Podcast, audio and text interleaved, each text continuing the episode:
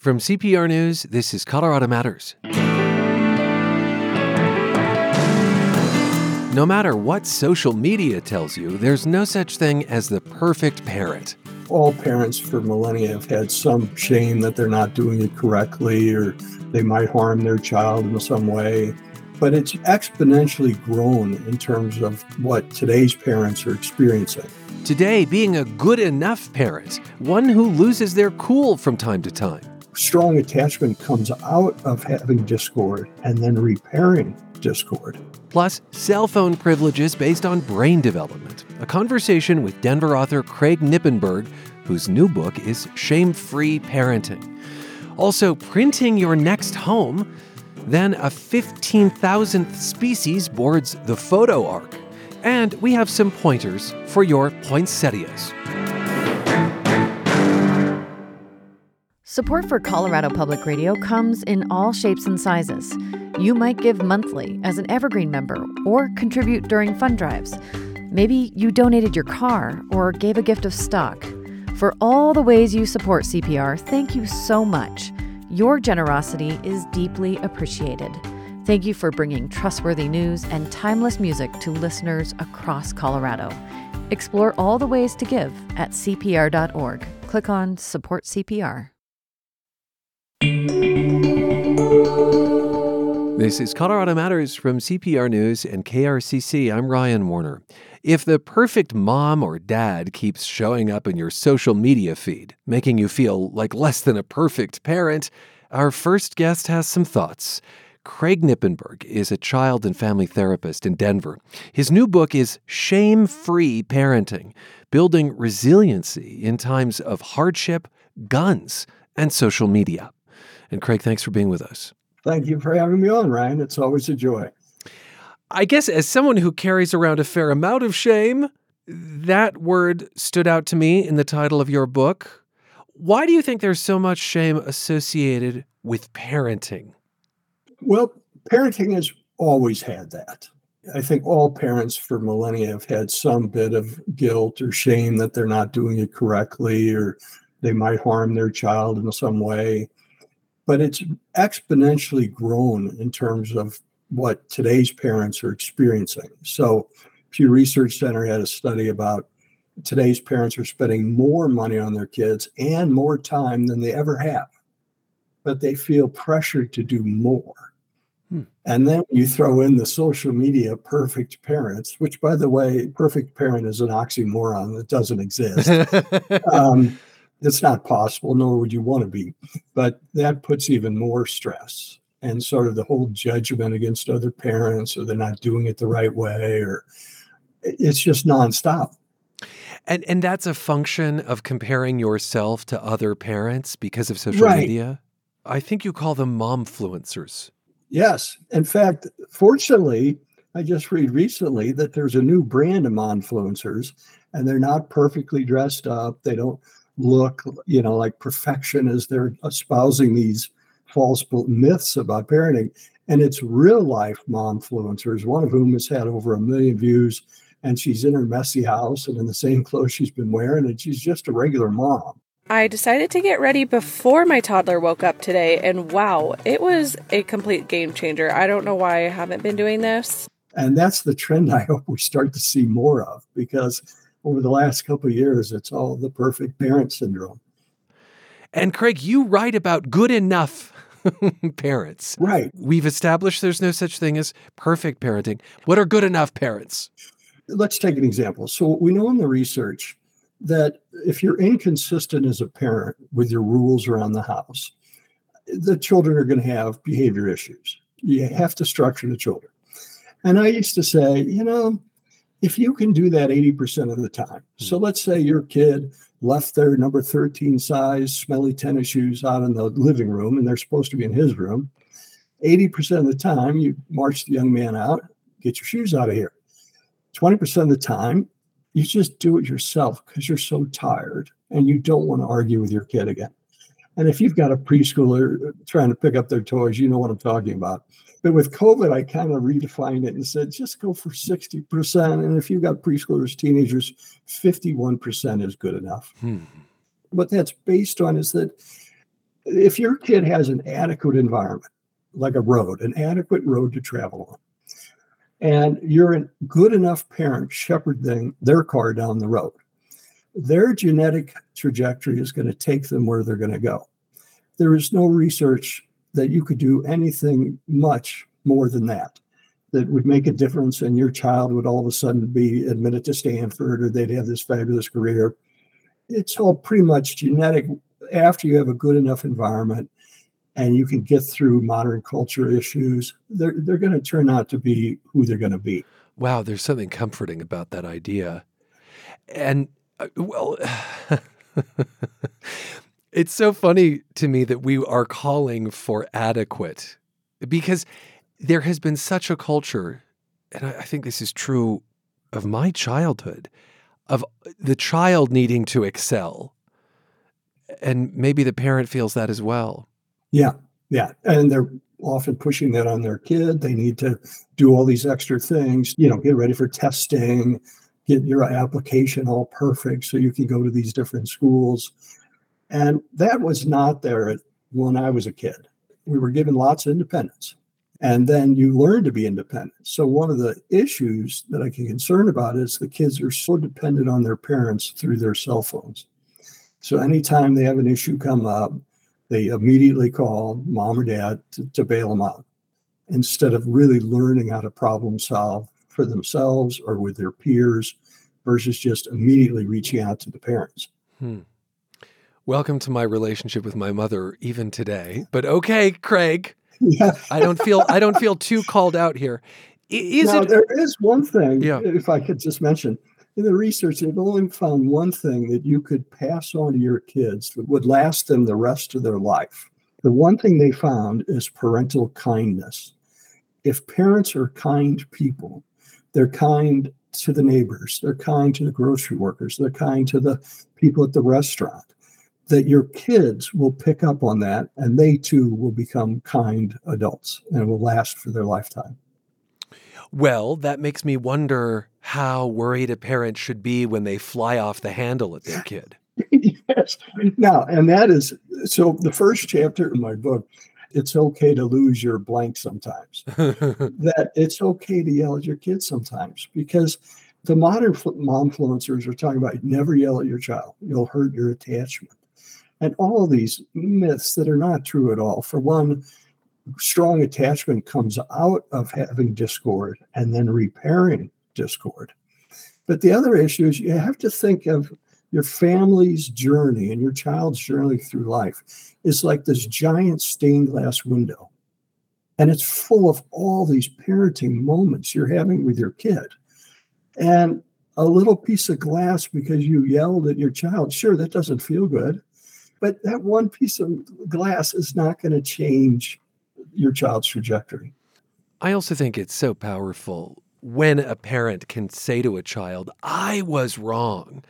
Yes. I I have harmed you. That in and of itself is oh. a good demonstration of behavior, right? Yes. Yes. Mm-hmm. It's showing that none of us are perfect.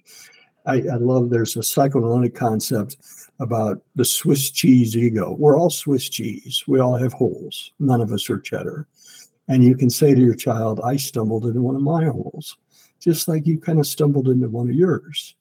And when we stumble in our hole, we need to get out and apologize and try to fill the hole up and not go down the hole again. So you've talked about a pandemic of fragility among kids. Yeah. Yeah. Will you explain what you mean by pandemic yeah. of fragility? And, and basically, we know pre COVID that so mental health rates in teens of depression and anxiety, it was always kind of hovered around 18% every decade. And then there was this big increase. Colorado has had some of the highest rates in teen anxiety and depression. And that was during sort of the 2010s. And most people were theorizing, well, that was social media and this hysteria about getting into the perfect college and all this academic stress on the kids. Mm-hmm. Well, then COVID comes, the rates go up even higher. Now, at some point, I'm hoping those rates will come down, but they're still pretty high. And all mental health practitioners are overwhelmed with, with teens, and they just seem to be so fragile. And I think it's the long term impact of COVID on them, just the stress of COVID, the plethora of time they spent on social media, and in my own opinion, the ongoing scourge of school shootings, of just mass shootings in our country. And I, last spring, a couple second graders wanted to talk to me about that. They heard there was a man coming to their school with a gun and he was going to shoot them all. And then they started asking me, what do they do if they're locked out of the room or if their teacher gets shot? That trickles down to little ones. Second graders, did you say? Yes, yes. Goodness. That particular one was at East High School, but then everything trickles down on the playground. And so maybe a sixth grader hears about it, and maybe they have a third grade sibling and they're talking to their parents. Now the third grader picks up little bits of it and they're sharing that on the playground too. Is it fair to call the kids fragile? I don't when, consider the kids fragile. Uh-huh. I don't think it's their it's not their fault. Yeah, it strikes me that, that, yeah, yeah. I, I thought about that when I used that phrase, but I do not believe that. I see kids the same way I always have. I see some really resilient children and teens thrive and overcome lots of adversity, being very resilient. But I think with the cultural issues we have with COVID, we, we have made them fragile. It, hmm. it's like they, they're not able to handle things and are just overwhelmed by it all. Yeah, because it did occur to me that it is it that the kids are fragile, or is it that the environment they're in is so harsh in many ways that no one brutal. no one could help but be fragile in right. a society where shooting up a school is the norm. Yeah. Mm-hmm. Yeah. Well, okay. In the face of a culture of violence, of firearms, this is where I always struggle as a host, a journalist, when we have conversations about how to talk to your kids. It's not right to imbue them with a sense of false safety. What's the approach then? So, statistically, many gun deaths are self inflicted, mm-hmm. right? And also, that, and I always talk about this with the kids, but it gets harder every year, is that school statistically is the safest place you can be as a child. So, far more children are injured at home or in the community than they are at school. Okay. So their schools have lots of adults. Now we all got fences and security cameras. There's eyes on the, the children all the time. Even at recess, there's playground eyes. There's people keeping an eye on you. So you want the kids to feel this sense of internal safety. But at the same time, we keep getting these attacks on children in schools.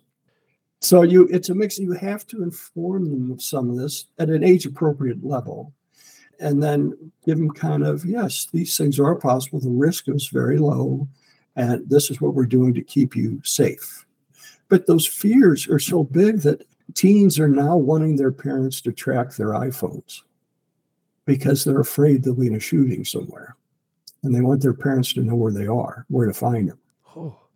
now the teens are their brains are designed to move away from the parents and, and get your life going and go into adulthood you don't want your parents tracking you, but now they're actually wanting it because they're afraid. Well, you mentioned cell phones, and I, I'm desperate to ask you about them. If you had your druthers, is there an age at which you'd give a kid a cell phone? And well, the age we did with our daughter, we were going to do sixth grade like all the other parents with a smartphone. After seeing what was going on with her classmates, we decided that she would have a flip phone. Mm-hmm. She was none too happy about it, and she got a smartphone uh, when she started high school.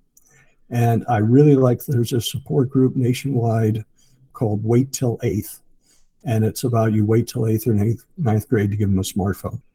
And what what is it about eighth grade that feels magic to you about smartphones? you're waiting for brain maturity. All children are different. Yeah. And some can handle things earlier than others. And so it's partly based on your individual child. Overall, middle school is that early phase of puberty. And the brain is incredibly vulnerable during that phase of development. It has twice the emotional output as it did when you're in elementary school, uh, very similar to a preschooler's emotional output, and it has half the self control. Now, the other big piece that kicks up at puberty is what's called your nonverbal system. And that's the part of your brain that knows how to connect with friends, how to make friends, how to influence others, how to be part of the group. That all is just exploding in their brains. Mm. And then when you throw social media into it, it could be, you know, bullying, group bullying against one student, or people taking pictures of you, a film of your embarrassing moments and posting it online. Or it could be doing deep dives into TikTok and finding ways for self harm mm-hmm. or promoting eating disorders. It, it just goes really deep. So the idea is that we are syncing up smartphone privileges with brain chemistry, with brain yes, development. Uh-huh. With their brain development. Okay. What was the name of that? Wait till eighth? Wait till eighth? Wait till eighth. Yeah. It's okay. out of Austin, Texas. Let's switch to a somewhat more pleasant topic the holidays. Oh, yes. Yeah. The height for a lot of people, of course, of unrealistic expectations, of stress. Maybe we could start in this realm with gifts, Craig. How do parents not get themselves, to use your word, uh, shamed into giving kids everything? Right. I sort of like the system my parents did. They had a set budgeted amount that each child was allowed to have and there were five of us. So they always spent the same money, amount of money total. So if you got a bike, that might chew up most of your thing and you got your stocking. Well, if you had three or four things that were less expensive, then you had those in your stocking. So it's really setting a reasonable limit on how much you're going to be getting them. And then you have to avoid, because you have to think about kids, they love novelty. The brain is wired for new things and you take them to some event, you take them to the mall, and every kid they're walking around looking at all those new toys and everything. And what's every kid thinking? I want that. I want, oh, I want that one too. That, yeah, that, I want that one too. And they will tap out your wallet in a heartbeat. So you might even have some set standards around. Well, we'll see uh, how many gifts you, you'll be getting, and you can also do what I like is very few gifts from the Santa thing and more family gifts. You know, we draw names as a family, the cousins, and we all get each other a gift. Even the little ones participate. And there's only a few gifts when my children were younger that were from Santa. It was more about let's think about each other and our family. Huh. And caring for each other and taking care of each other as a family. Wait, wait, wait. So ascribing gifts to the man with a beard. Yeah it means that there's a magic fount of money and goods. Yes. And it doesn't build the idea that that comes from something mom earned and yeah. thought about you specifically for. Yeah. Right. It's about the relationships in your family, not just the magic of the big guy who will just shower them with everything. But you don't eliminate Santa gifts altogether. No, we didn't with our kids. I okay. know there are some parents who do. Is there a way? Okay, we, we began by talking about structure and that with some kids, if you can be at 51% consistency and yeah. structure, you know, you're you're really right. winning. Is structure possible at the holidays? I think it's possible, but but also necessary. And the number one would be the sleep, regular sleep schedules as much as you can. Now, if you're taking them to the Nuggets game or the, the Nutcracker play that starts at seven, that's not going to happen. But if you can try to stick to the routine of a sleep schedule, sleep's very important for children. And anytime there's a big change in structure for children, they struggle behaviorally. So the last week of school before the two week holiday break, it's chaos. They barely get anything done, and there's special parties and all this stuff. And there's no learning going on that week. But then when they come home, they have all these fantasies and things they want to do, of course, and, and probably different foods than they usually eat. But if you can stick to some kind of thing around bedtime, and also the idea that you're not there to entertain them all the time mm-hmm. when they're mm-hmm. off. They have to self entertain because mom and dad might be working for, on, online from home or mom and dad have to do a lot of shopping and a lot of cooking. There needs to be, okay, this is the schedule for today. This is the time you'll have to entertain yourself. Then we'll be making the cookies and then we'll be going to bed. Even though it's a different structure, you're trying to provide some guidelines for them. Craig, I have to think that you give this some thought when you write your books, but I, I, don't know. There's like a lot of parenting advice that makes me think, oh, is that coming from like a wealthy parent yeah. with a yeah. lot of time on their hands who isn't facing economic or time hardships? My takeaway from most of what you've told us is that this is applicable at virtually every income level. Oh, for sure, at every level. Now, the amount of time you have to do that, or you, you might have to figure out way different ways of structuring your child or even childcare for them if you don't have the money and but it applies to everyone. It, it really applies just to the basic needs of children. Happy holidays craig. Thank you so much. Thank you so much ryan. Always just enjoyable. Craig Knippenberg of Denver has written Shame Free Parenting Building Resiliency in Times of Hardship, Guns, and Social Media. And Colorado Matters continues into the next half hour with an ark that's trying to save animals, but more than two by two. I'm Ryan Warner. You're with CPR News and KRCC. Elementary, my dear, two times two is four. Elementary, my dear, two times three is six. Elementary, my dear, two times four is eight. Elementary, my dear, two times five is ten. Two times one is two, of course, and it must occur to you. You get an even number every time you multiply by two. Elementary, my dear, two times six is twelve. School board meetings and elections are often sleepy affairs, but not anymore in some Colorado school districts where political and religious influences on school boards have amplified. Almost all of our efforts have been how can we flip a school board? I'm CPR education reporter Jenny Brundin, and I've examined how this development has affected school boards and districts and how some parents are responding. Follow this and all of CPR's education reporting at cpr.org. 3D printed homes could ease this state's housing crunch. There's even talk of making Colorado an epicenter for their production. CPR's Dan Boyce has the story of two companies a startup in Colorado Springs and a national name moving its headquarters to Greeley. Microsoft started in the garage, well, so are we. All right. StructureBot CEO and co founder Jim Scott. Although we're not doing software, we're building large scale 3D construction printers. And the more you talk to people in the 3D printed architecture world, the more you get the sense that, like the personal computer in the 70s and 80s, we may be on the cusp of true technological disruption. StructureBot's prototype takes up most of Scott's entire four car garage. That back and forth motion is what the printer does. A 16 by 16 foot gantry system supports the robotic movements of what looks like a silver cistern with a nozzle underneath. It starts at the bottom and then it goes up, up, up, up. It's the programming which guides that nozzle and what comes out of it that could be the game changer.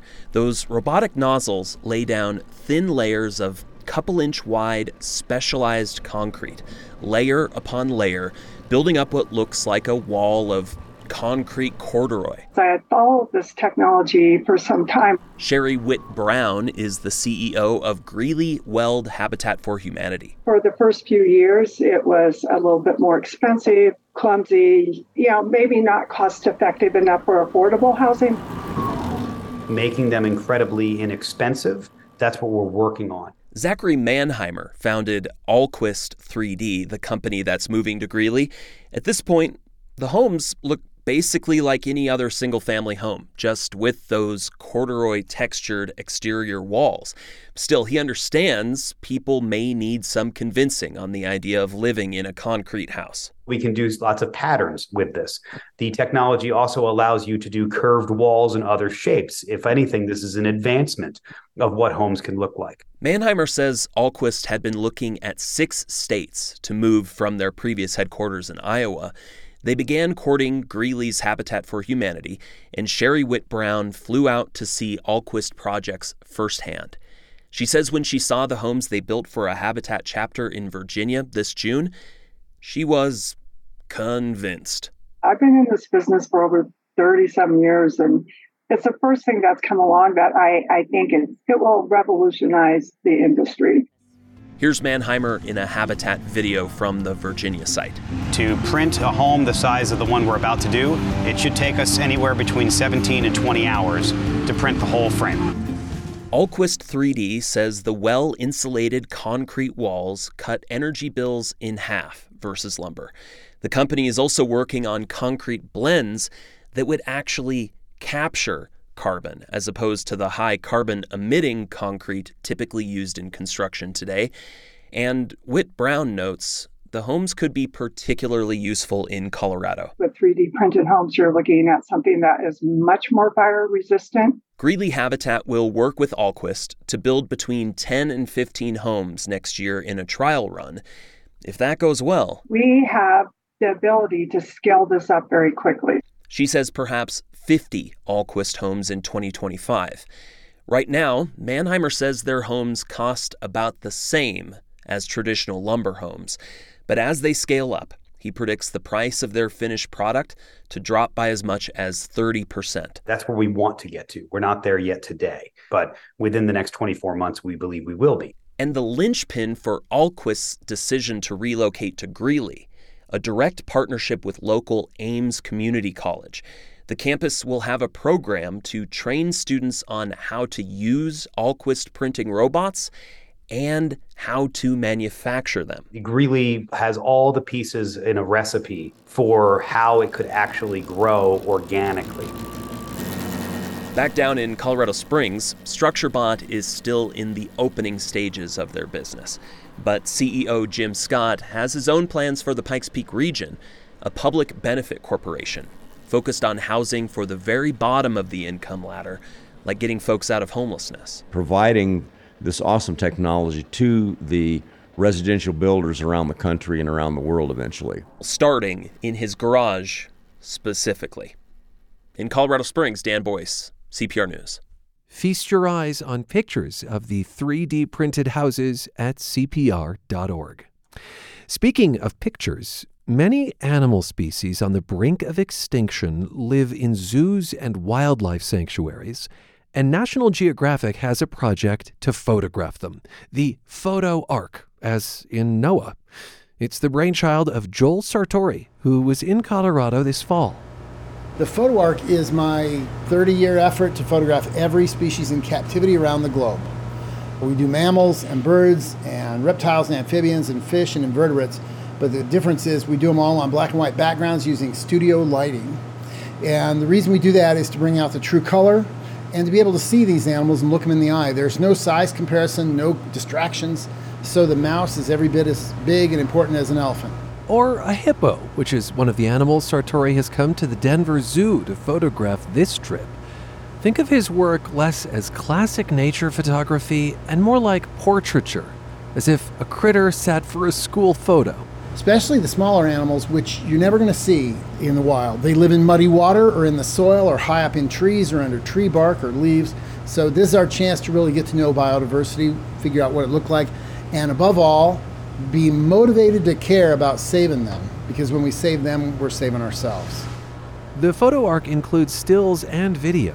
Sartore took his 15,000th photo just this week of the endangered Miami tiger beetle the images are online and searchable. The search bar says, Find your favorite animal. So I typed in giraffe, and sure enough, a portrait of a reticulated giraffe popped up, a species listed as vulnerable. The animal is indeed against a black backdrop, nothing to distract me from its chin whiskers and spots and its soft gaze. And that eye contact is key, Sartore says. It's something we primates have hardwired into us, and I don't know why that is. But if you think about eyebrows, right? They raise up when we're surprised. They come down if we're feeling, you know, malicious or sinister. If we're in a bad mood, the whites of our eyes really show surprise or anxiety or fear. If, if you want to approach a mate, you want to check somebody out, if they, see if they like you, are they looking back at you, or are they averting eye contact? You can also tell if somebody likes you or not by whether or not they look at you. If you don't like somebody, you won't look at them, and other people pick up on that. So we are total creatures of eye contact. So in terms of in terms of what I do, eye contact's everything. And I tell you, it's really hard to get people to care about sponges and anemones and corals because they don't have eyes. Mussels, freshwater mussels, are these aquatic water monitors. They're telling us our water's so dirty they can't live in it anymore, a lot of them. They're in trouble. And yet, we can't get that across the public because they look like rocks. They're not rocks, they're really critical to our own survival. But eye contact is everything. So the photo ark is all about eye contact, every bit of it. Every bit that we can make about eye contact, we do. What is the strangest sound you've made to get an animal's attention to make eye contact with you? Most zoo animals have heard everything. They've heard people clapping and yelling and jostling keys and whistling. The only thing I've found that works once in a while is to squeal like a pig, and it works once. Like that. It works one time. I got an Arctic fox to look at me with his head tilted, like your dog, when it hears a weird noise by doing that one time because most of these animals have heard it all, but they haven't heard that. This is existential for you, and it's existential for many of the critters that you photograph. A lot is on the line here. This is a project I had thought about doing a lot since I did a story on the Endangered Species Act for Geographic in the 90s and I noticed that most of the listed species, plants and animals, were never recorded well, never documented well. Certainly not in a way where you could find them. Uh, there was no online when I when I started working for Geographic. There was no web. But the truth was, a lot of these species could go away, especially amphibians, which are in such trouble because they take in toxins through their skin and they need a steady, moist environment and they can't take heat, a lot of them. You know, they were going to go away and nobody would even know they existed. There was no documentation of them and freshwater fish, the fish of the Colorado River Basin. You'd see some pictures of animals laying next to a ruler, dead. So when my wife got breast cancer about 18 years ago, and I was home for a year, and I'd done 30 stories over 17 years for Geographic at that point, only two had really made any difference. And when I was home, she and I both talked about it and thought, well, if she gets better, I'm going to start doing something different. I, I want to do portraits of these small animals because it's going to be the only record that exists of a lot of them. Snails, toads, sparrows, nobody cares about them, but I do. So she did get better, and she's fine to this day. And I started doing this business of taking pictures on black and white backgrounds. I called it the Biodiversity Project at first, and I realized that was too complicated when I could not remember the name of the project on live TV. So I changed it to the photo ark because everybody understands what an ark is. And you are capturing animals that are in captivity. Yes. And that, that, that's because zoos and wildlife rescues, that's where the species are. A lot of times, yeah, they are the ark now. A lot of zoos, they have these populations of animals. They're the only ones that have them. But also, it's very hard to convince a tiger in India to come out of the woods and lay on your backgrounds and have me light him up. You know, you have to do animals that don't really have a choice but to be shifted into a space. So the way that it works is I will contact the zoo ahead of time, say, would you be interested in having me? Unfortunately, the Denver Zoo has always been interested in having me. It's been great. Been coming here for 20 years, on and off. And I say, can you send me your latest inventory? And they do. And I say, okay, I need these 15. And they'll say, well, we can do these 10 because five wouldn't handle the lights well or whatever. And then we make a plan. Like we made a plan today for hippo they prepped a space in black. Hippo shifted in. He ate some apples. He ate some oranges. He pooped all over everything. Then they let him out. 15 minute process. No problem. This required painting a background because you need a space large enough that it is rendered black for the hippo. That is correct. So it's work on behalf of the zoo, but the zoo gets copies of everything. Uh, the zoo thinks it's beneficial, and I think it's beneficial just to have a good record of these animals. And so we're going to do a Usambara pit viper in a little tabletop shooting tent that has a white liner in it.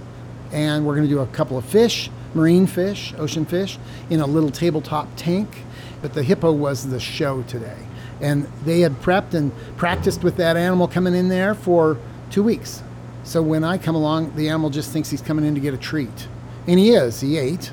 And then he goes outside and eats some more. Did you make any sounds for the hippo? I did not have to make a single sound. I tried to stay low and quiet and not move and not frighten him. And he was real good. How many more animals are there still to photograph, do you think?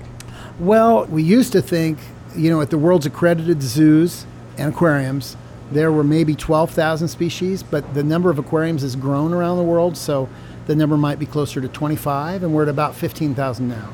So hopefully I'll have enough time left in my life to get it done. We have to go farther to get fewer now.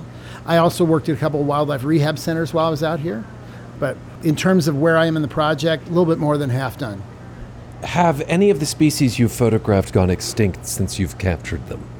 Yes, several amphibians and a rabbit that lived in eastern Washington state was driven to extinction, and others are right on the cusp. Like the northern white rhino is now down to two females, a mother and daughter, in a pen in Kenya. That's it. So we see extinction, you know, every few months. We see it looming. People just don't understand the consequences either. It is epic when you lose a species, epic in a bad way, because we don't understand how it fits in the role of everything else. But I, I, do know that if we drive enough to extinction, it's a bit like having the rivets come out of an airplane wing slowly when you're mid-flight over the Atlantic Ocean. How many how many rivets are you comfortable with losing? I'm not comfortable with losing any. So that's why I do this, is to get people to wake up and care and be moved to do something. You know, and there's things people can do right here in Denver, like plant a pollinator garden. Quit pouring poison on your lawn to kill bugs and fungus and weeds. Just make your lawn natural and native the delight that you get, especially children, in seeing butterflies and native bees come into your backyard or your front yard, it's fantastic. If you want to save monarchs, plant milkweed. It, it, it's things we can do all the time. I drove a combustion engine car to be with you and to talk about species disappearing and right. climate change. Right. We're all sinners, right? Yeah. So I drove a hybrid, at least. But the sooner we can get into move away from burning petroleum to move around when we can use renewable energy electrically, uh, that's that's going to be a great day. Thank you so much for talking with me. Good luck in the remaining photo shoots. Thank you so much. Appreciate it. National Geographic photographer Joel Sartore speaking with me at the Denver Zoo in September as he added to his ever growing photo ark, which you can explore online. We have a link at cpr.org slash Colorado Matters. When we come back, pointers for your poinsettias. This is CPR News. Colorado Wonders set out to answer some questions about the western slope. Or is it the west slope? And where exactly is it? Lots of listeners shared their thoughts about western Colorado's boundaries and the right way to refer to it. It's the best slope. Listen to what we found on Colorado Wonders at CPR.org. Made possible in part by the Colorado Health Foundation. You may have a poinsettia or two decorating your home or office this season. And yes, we discovered the correct pronunciation is poinsettia, where I say that I at the end.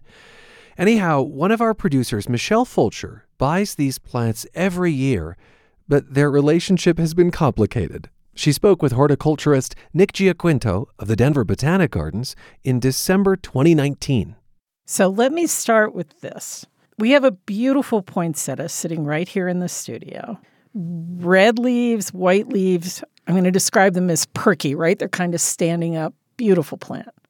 If this were in my house, I'd just be hoping that it would last till Christmas. Am I the Lone Ranger here, or poinsettia is hard to take care of?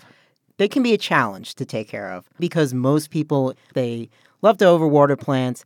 Poinsettias like to dry out between waterings, and unfortunately, everybody feels the need to really love their plants. Sort of killing them with kindness. Yes, kind they love thing. them so much that they want to drown them. So they water them almost every day, every other day. Poinsettias, depending on where you place them, in sunnier places, they might need to be watered a bit more frequently in a darker place, a little bit less so. Usually you can tell where how to water them by checking the soil. So if the soil feels dry, that's a good indicator that you should water your plant now. So not even moist, but dry. Dry. Yeah. So if you look at your plant, your plant will tell you what it wants. If it starts to wilt, that's not a sign that it's dying. That's a sign that it just needs water. So you just got to look at those hints. And if you follow those hints, you will make it last longer than the first week when you buy it. So I have to be sort of a plant psychologist along with everything else? I, I wouldn't say psychologist. I usually use detective to figure out those very not so subtle hints that they're giving you. Give me another couple of hints of things that people do wrong. Overwatering is usually the biggest criminal thing.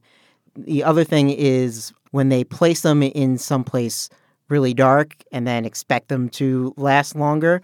Plants obviously need natural light to survive, and inside is already much darker than outside. Okay. Um, so putting it in the darkest corner in your room with no lights or not, not even a window, it's ensuring that your plant is not going to live for a long time. So I have kind of the opposite problem. I have big old windows all through my house.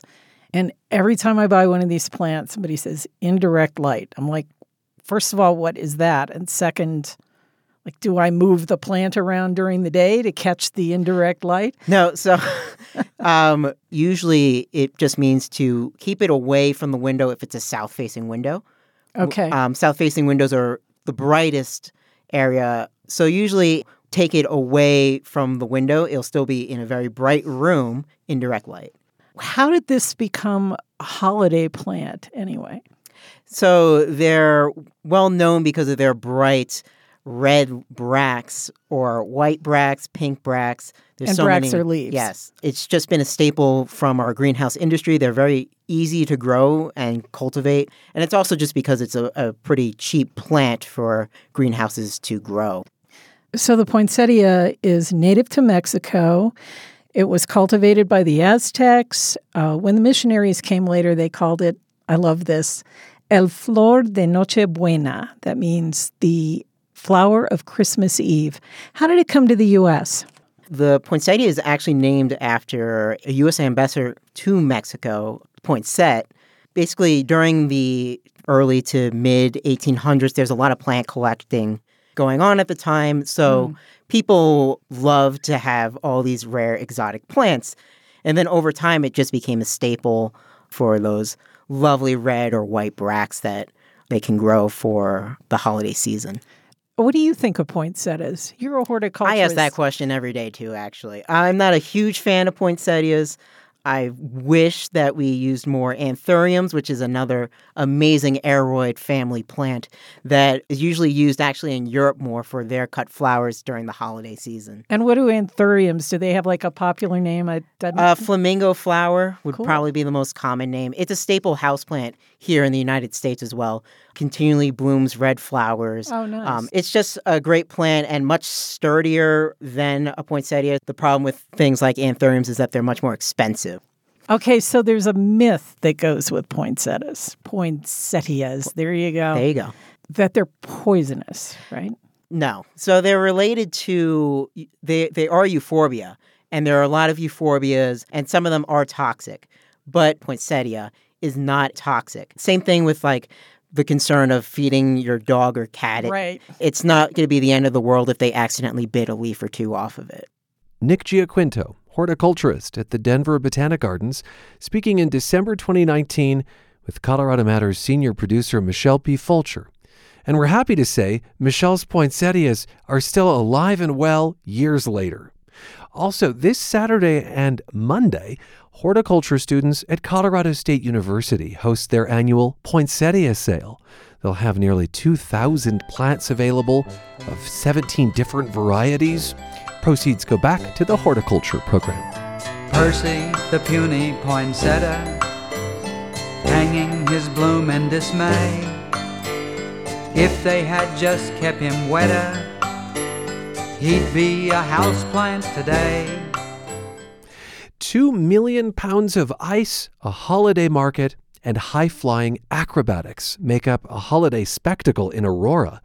CPR's Eden Lane takes us to Christmas at Gaylord Rockies.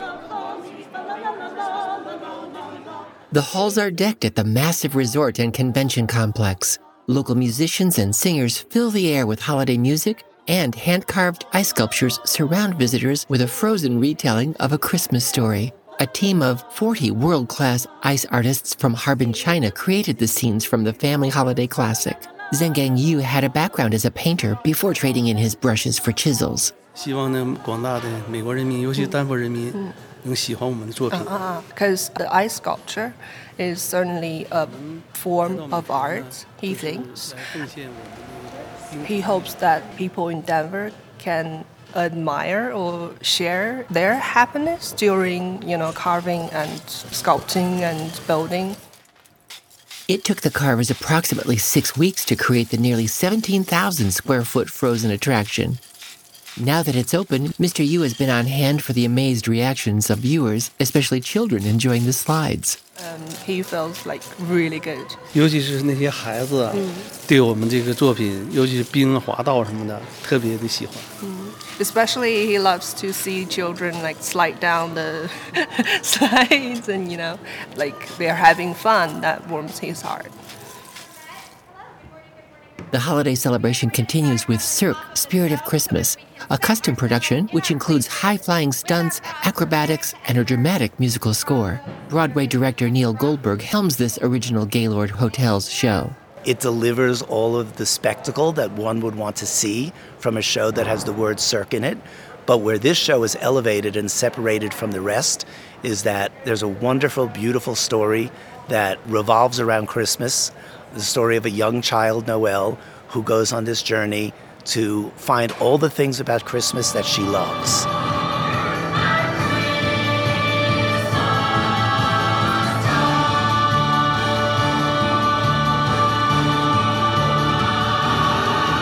Goldberg says the inspiration for much of what he does comes from children. And I was that child that was not afforded many of the opportunities that exist today for children in terms of expressing themselves creatively and artistically. And so I like to dream and I like to be able to deliver the message that anything is possible and dreams come true. The holiday events at Gaylord Rockies extend to every corner of the massive property and also include Mistletoe Village, where Mrs. Claus reads Christmas stories and leads a holiday sing along, or learn the secrets of becoming one of Santa's helpers from his top toy maker and create a keepsake gift. Even join in the Reindeer Games scavenger hunt with Rudolph and the Misfit Toys and find some special gifts and decorations for sale. Jordan Danuski, Director of Special Events and Entertainment, says Gaylord Rockies has special hopes for the holidays. But this is more personal than his job. It goes back to early family memories of holiday celebrations at the Gaylord Outpost in Texas. But back then, it was super impressive what was happening, and I, it just caught my imagination in that perfect way. I never forgot it, and every time I could get my family back together in some form, we would go. And then to be steering the ship, so to speak, is incredibly uh, special to me, and uh, just makes me excited for what's to come. I know Christmas means things for different people, but where I come from in the South, we love Christmas. And so to just build that tradition and to build opportunities for people to get together and again escape a little bit and just see something that's over the top, I, I, I take it to heart and I love what I do. Christmas at Gaylord Rockies runs through January 1st, 2024, and requires tickets for the various attractions and events.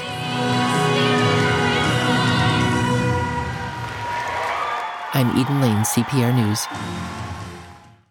Eden rounds up everything from nutcracker performances and tree lightings to holiday markets at CPR.org. Finally, today, we invite you to take part in a current Colorado tradition that's based on a vintage TV show.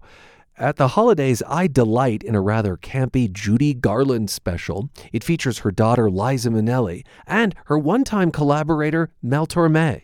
Love and joy come to you and to all your loved ones too. And God bless you and send you a happy new year.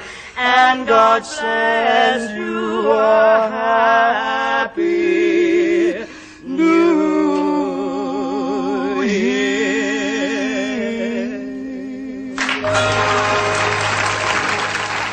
Now, eight years ago, we created the Colorado Matters Holiday Extravaganza, a nod to this 1963 special. It's our biggest show of the year with music and comedy and memories, and you're invited to the recording the evening of December 7th at Denver Central Presbyterian Church. Limited tickets remain at cpr.org/holiday. It's a chance to see radio in the making, to be in the company of other public radio fans, and to shake off any seasonal blues.